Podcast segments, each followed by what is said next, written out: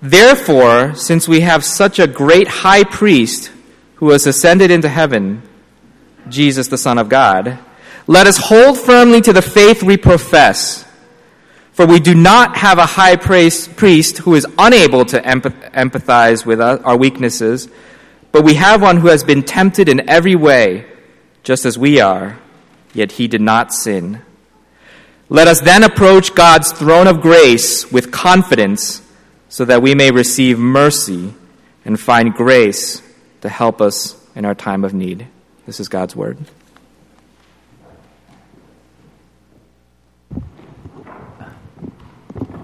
Thank you, Bonin. Morning, everyone. Good to have you all worshiping with us this morning.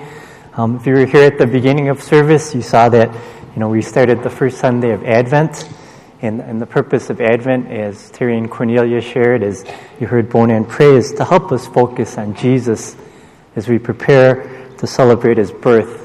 So, as such, this morning or this month, uh, we'll be going through an Advent series uh, called Back to Bethlehem. Uh, Pastor Jeff I thought of a creative way to journey back to Bethlehem chronologically uh, by looking at the roles of Jesus, but somewhat in reverse order. So this week I'll be speaking and talking about his current role as high priest. Next week we'll look at his resurrection, followed by his death. And then on Christmas Sunday, uh, we'll look at Jesus' birth. So getting into this morning's message, and I'm wondering, uh, I know many youth are, many college students are, you know, uh, but the rest of you, I'm not sure if you're big Facebook users or not, um, whether you are or not, if you're a big uh, Facebook user, um, you know, studies are finding that maybe that's not such a good thing. Um, re- recent research has shown that um, more time on Facebook leads to worse mental and physical health. Uh, I came across a, a, research report that was just written about in August about how heavy Facebook use is related to attachment avoidance. And what attachment avoidance is, is the lack of intimacy and closeness um, in personal relationship. And, it, and it's probably no, no surprise to hear that, right? Because those who have difficulty connecting socially find it much more easier to hide behind a computer screen and to try to present a positive self image of themselves when they themselves may be personally struggling with loneliness and depression, low self esteem. Uh, this is especially seen, studies have shown by how, many peop- how much people value the like button and the way we value ourselves by how many likes we get when we post something in comparison to others. I, mean, I know I've seen, you know, some of you parents, you post cute pictures of your kids and you get all these likes from your friends. You know, assuming my kids were younger, I mean, if I posted a cute picture of one of my kids and then I got one like and that was from my wife, you know, I'd be like, what's going on here? And I'd be thinking, you know, maybe people don't really like me or I'm not that valuable, I'm not worth that much. You know, and related for those who do post, do we do so because we're trying to create a positive self image of ourselves? You know, look at the places I got to travel to. Look at the restaurants I got to eat at. Look at the dishes I get to try. You know, sorry to those of you who don't get to do these things. And then for those of us on the receiving end, maybe some of us don't mind because we think it's a way to keep up with their friends, but studies have shown it makes us actually into voyeurs rather than close friends. Karen North, professor of digital uh, social media and director at the USC uh, Annenberg School, shared people spend time peering into the lives of their friends, reading posts and updates, looking at photos and feelings, feeling like they are catching up with their friend. Yet frequently people don't engage with that person. So we feel lonely because the experience of looking at people without the interaction or validation sometimes makes us feel rejected or ignored, or we just feel that our friends are not treating us like friends. But she added, we are doing the same thing to them by looking without interacting. You know, so it's easier to hide behind a computer screen rather than engage with people. And I wonder whether we do the same with Jesus. What keeps us from coming fully to the Lord. You know, maybe it's because there are parts of us we'd rather hide. Maybe the sins we struggle with. Maybe the parts of us we really don't like. You know, our self image. our identity. Makes us wonder whether Jesus would want to interact with such a person. I know that at the times I failed over and over and over again. I don't feel like I deserve to come to Jesus, so I hide from him. And on the other hand, maybe we don't come to Jesus because we don't really think he's all that. You know, sure, we sing songs about how great and awesome he is. We just sang a song earlier, you know, saying, Jesus, you're all I need. But deep down inside, maybe we don't really believe that. You know, later in, in the book of Hebrews, the author writes, uh, oh, the author actually commends the Hebrews in his writing for how in the early days of the faith they were willing to endure hardship and suffering because they knew, as he pens, that they had a better and lasting possession, namely Jesus. But maybe we don't really see Jesus as that. You know, we've been disappointed or hurt by some of the things he's done or hasn't done in our lives. And so these are the things we're going to talk about this morning. To give you a bit of background, Hebrews, as you could guess, was written to Jewish Christians, and these Christians were enduring ridicule and persecution by other Jews who were not thrilled about their conversion to Christianity and were pressuring them to try to force them to convert back to Judaism. So the author writes to encourage them to have them persevere in their faith. And in the short passage, he encourages them with two commands stand firm, draw near. And he gives the reasons why they should do this stand firm. The first reason why the author tells the Jewish Christians to stand firm is because of Jesus' completed role. Jesus' completed role. It says in verse 14, Therefore, since we have a great high priest who ascended into the heaven, Jesus, son, the Son of God, let us hold firmly or stand firm to the faith we profess. So Jesus, who ascended into heaven, now acts as a high priest on our behalf. And you may ask, well, what, what's the big deal about that? I mean, what, what's, what's the big deal with him being a high priest? And to see the importance of this, we have to go back to the Old Testament to see what the role of the high priest was back then and how Jesus fulfilled that role. So God ordained in the Old Testament that there be this high priest to act as the main representative between him and the people of Israel. So the people would offer, you know, sacrifices for their sins throughout the year. There was a day set aside each year when the high priest would enter the most holy part of the temple to offer sacrifice on behalf of the people for their sins. This is the Day of Atonement, or nowadays we hear it referred to as Yom Kippur. And very specific instructions were given in Leviticus 16 for what to do on this day. And towards the end of the chapter, in Leviticus 16, verses 29 to 30, the author writes, This is to be a lasting ordinance for you. On the tenth day of the seventh month, you must deny yourselves and not do any work, because on this day of atonement, atonement will be made to cleanse you. Skipping down to verse 34. This is to be a lasting ordinance for you. Atonement is to be made once a year for all the sins of the Israelites. You know, Although God gave instructions for the high priest to do this, the problem was that the high priest himself was sinful. You know, if you look at the beginning of, verse, of Leviticus 16, you'll see that in the beginning, before the priest could offer the sacrifice on behalf of the people, he had to offer a sacrifice for himself to make sure he was prepared and cleansed before he went into the most holy place, or else he could be struck dead. And then when he was, and then when he entered the most holy place, he could only stay there long enough to, you know, sprinkle blood on the mercy seat. It's not like he could just sit down and lounge around on the mercy seat and you know, have an extended conversation with God because once again, God might strike him dead because God was so holy. And so now we contrast this with Jesus who committed no sin and lived a perfect life and died and rose again. So he, so Jesus is someone who now can sit at the right hand of his Father and remain in his presence forever. Hebrews 7, in verses 23 to 27, the author adds this. He says, you can read it. Now there have been many of those, high, of those priests since death prevented them from continuing in office.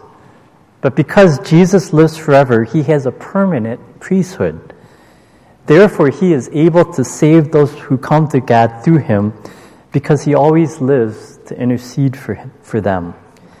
Such a high priest truly meets our need one who is holy, blameless, pure, set apart from sinners, created above the heavens. Unlike the other priests, he does not need to offer sacrifices day after day, first for his own sins and then for the sins of the people. He sacrificed for their sins and then for the sins of the people. He sacrificed for their sins once for all when he offered himself. Did you get that part in the middle? He's not only just up in heaven spending time with God his Father, you know, having a good time. It says he's interceding for us. We sin, Jesus is up there interceding on our behalf to the Father to, to have Him forgive us. So the author is exhorting his readers, you know, Jesus is up in heaven interceding in our behalf. He's such a superior high priest. He, com- uh, you know, completely fulfilled that role. So why would you turn back to Judaism and the sinful high priest? You know, he exhorts them, stand firm in the faith. And then a second reason, he tells his readers why they should stand firm in their faith. It's because of Jesus' complete empathy. Verse 15 states, For we do not have a high priest who is unable to sympathize with our weaknesses, but we have one who has been tempted in every way just as we are, but once again was without sin.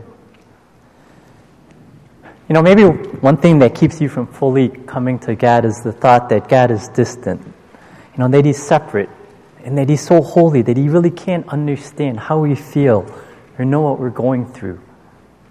But as we celebrate Advent, the purpose once again is to remember that Jesus did come down to earth to be born a man and take on human flesh. He had a real human body, he had a human mind, he had real human emotions. You know, sure, he could have exercised his omniscience and omnipotence as God, but when he came down to earth, he submitted them all to God his Father. The word translated sympathize in verse 15 can be translated to mean to share the experience of another. So Jesus' capacity to empathize with us goes beyond just an intellectual, you know, feeling or, or, or thought.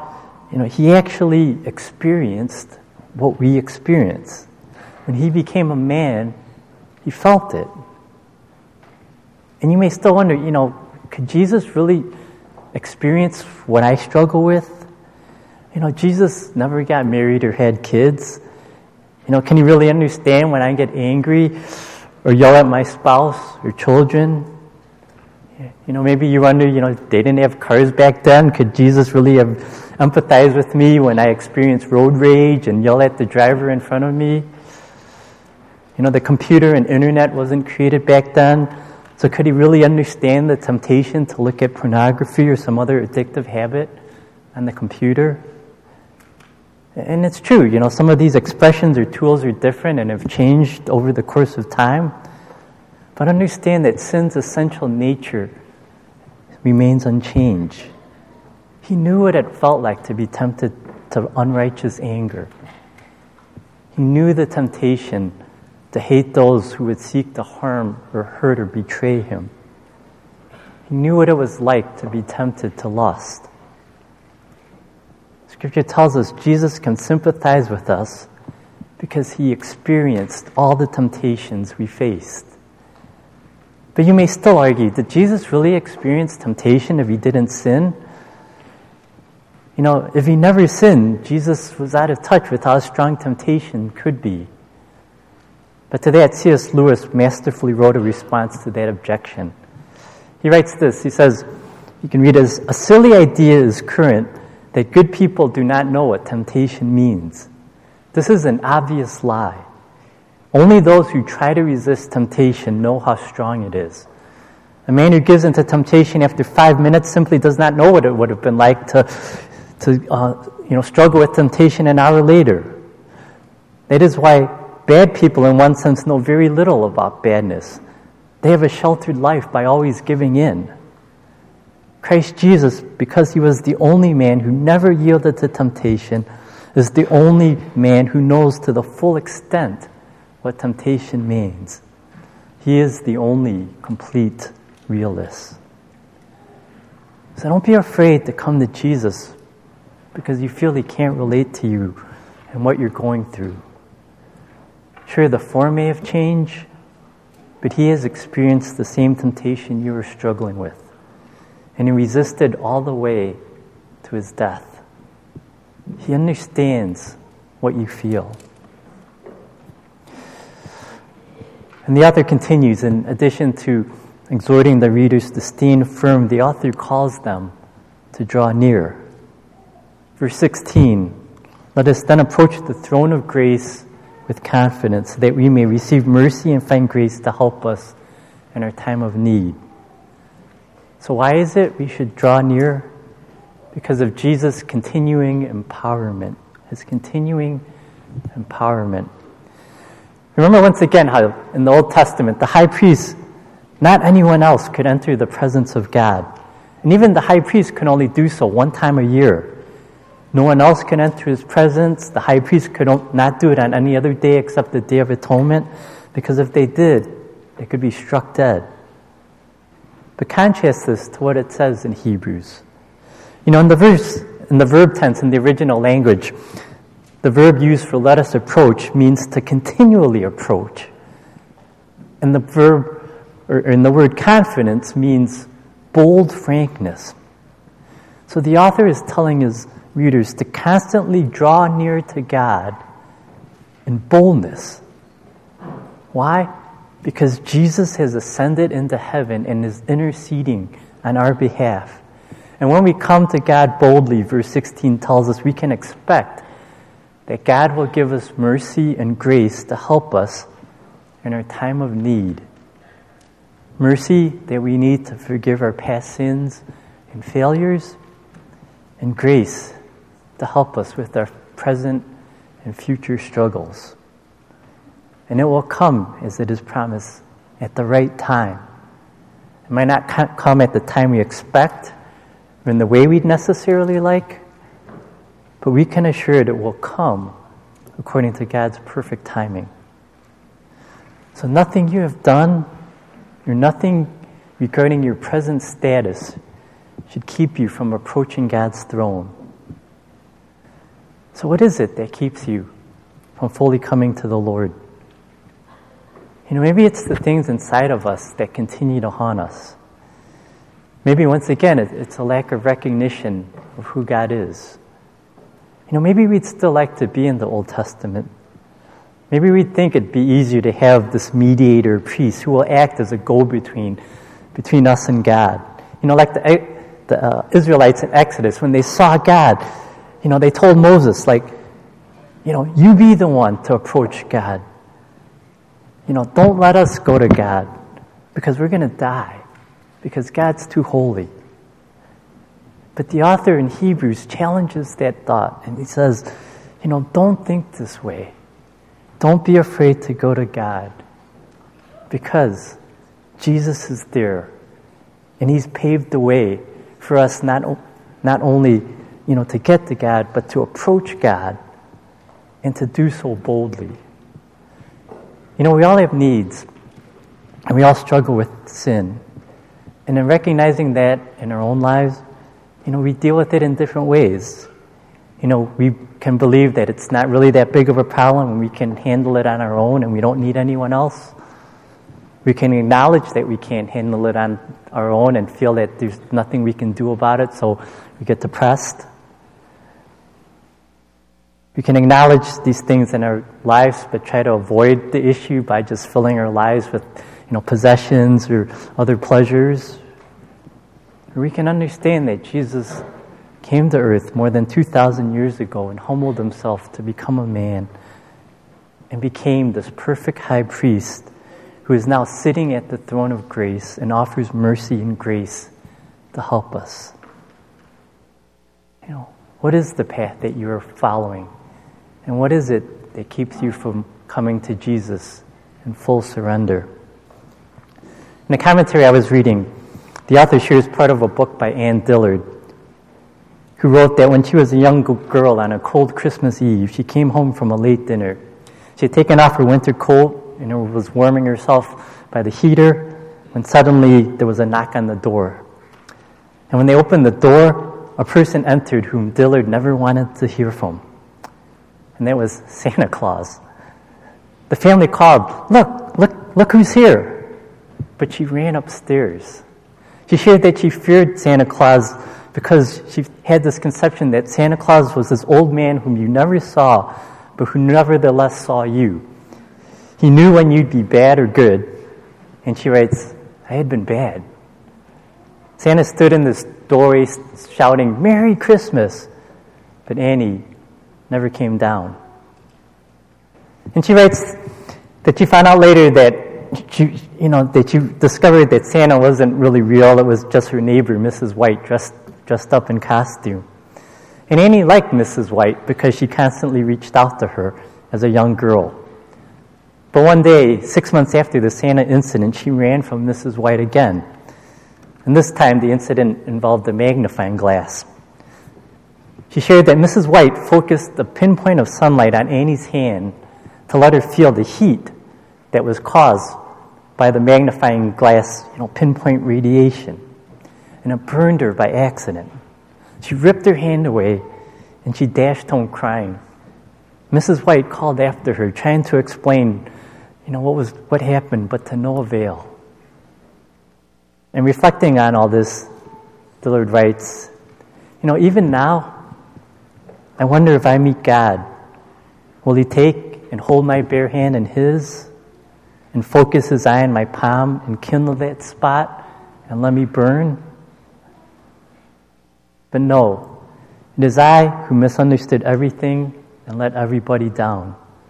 Mrs. White, God, I am sorry I, am, I ran from you.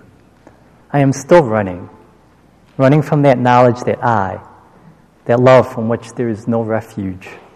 For you meant only love, and I felt only fear and pain.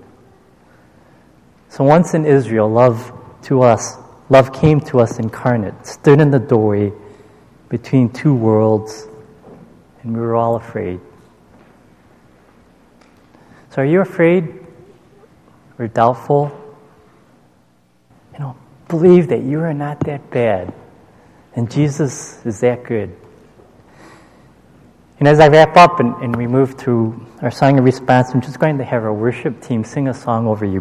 When I was preparing uh, this message, a song came to mind. And when I was looking up the song and watching the videos, I ran across a video where the artist shares why she wrote this song and how it came about. And then I knew why I thought of this song. So I'm going to let you watch the video, and then the worship team is going to come up and share the song with you. And as they sing, I would just ask you to let the Holy speak to you, Holy Spirit speak to you through the lyrics of this song and through this text in Hebrews. Can you play the video?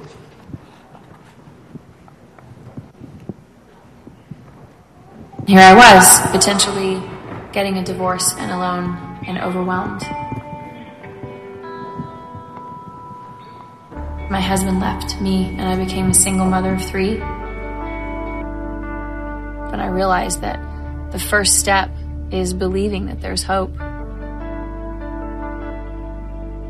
And sometimes the fog or the black of whatever it is you're going through is so thick and so dark that you can't see past it. You can't believe that there's actually light that's going to ever poke through.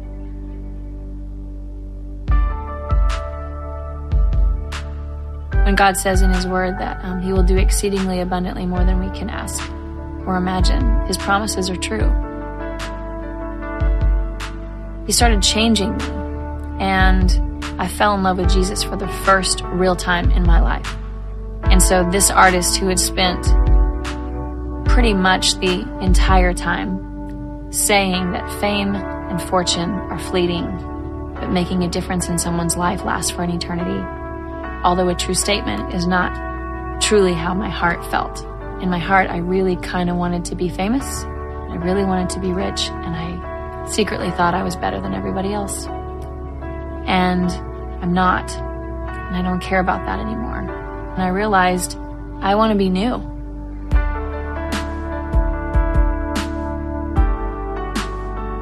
I don't want to be that girl who's living for herself anymore. And I and I and I started to change and, and wanted to live for him and here my marriage is being restored and my family is being made whole again. But not just as a woman or as a wife or as a mother or as a Christian or as an artist, but all of them combined. I wanted to start over and tell this story in a whole new light. And so that's where Lord, I'm Ready Now begins.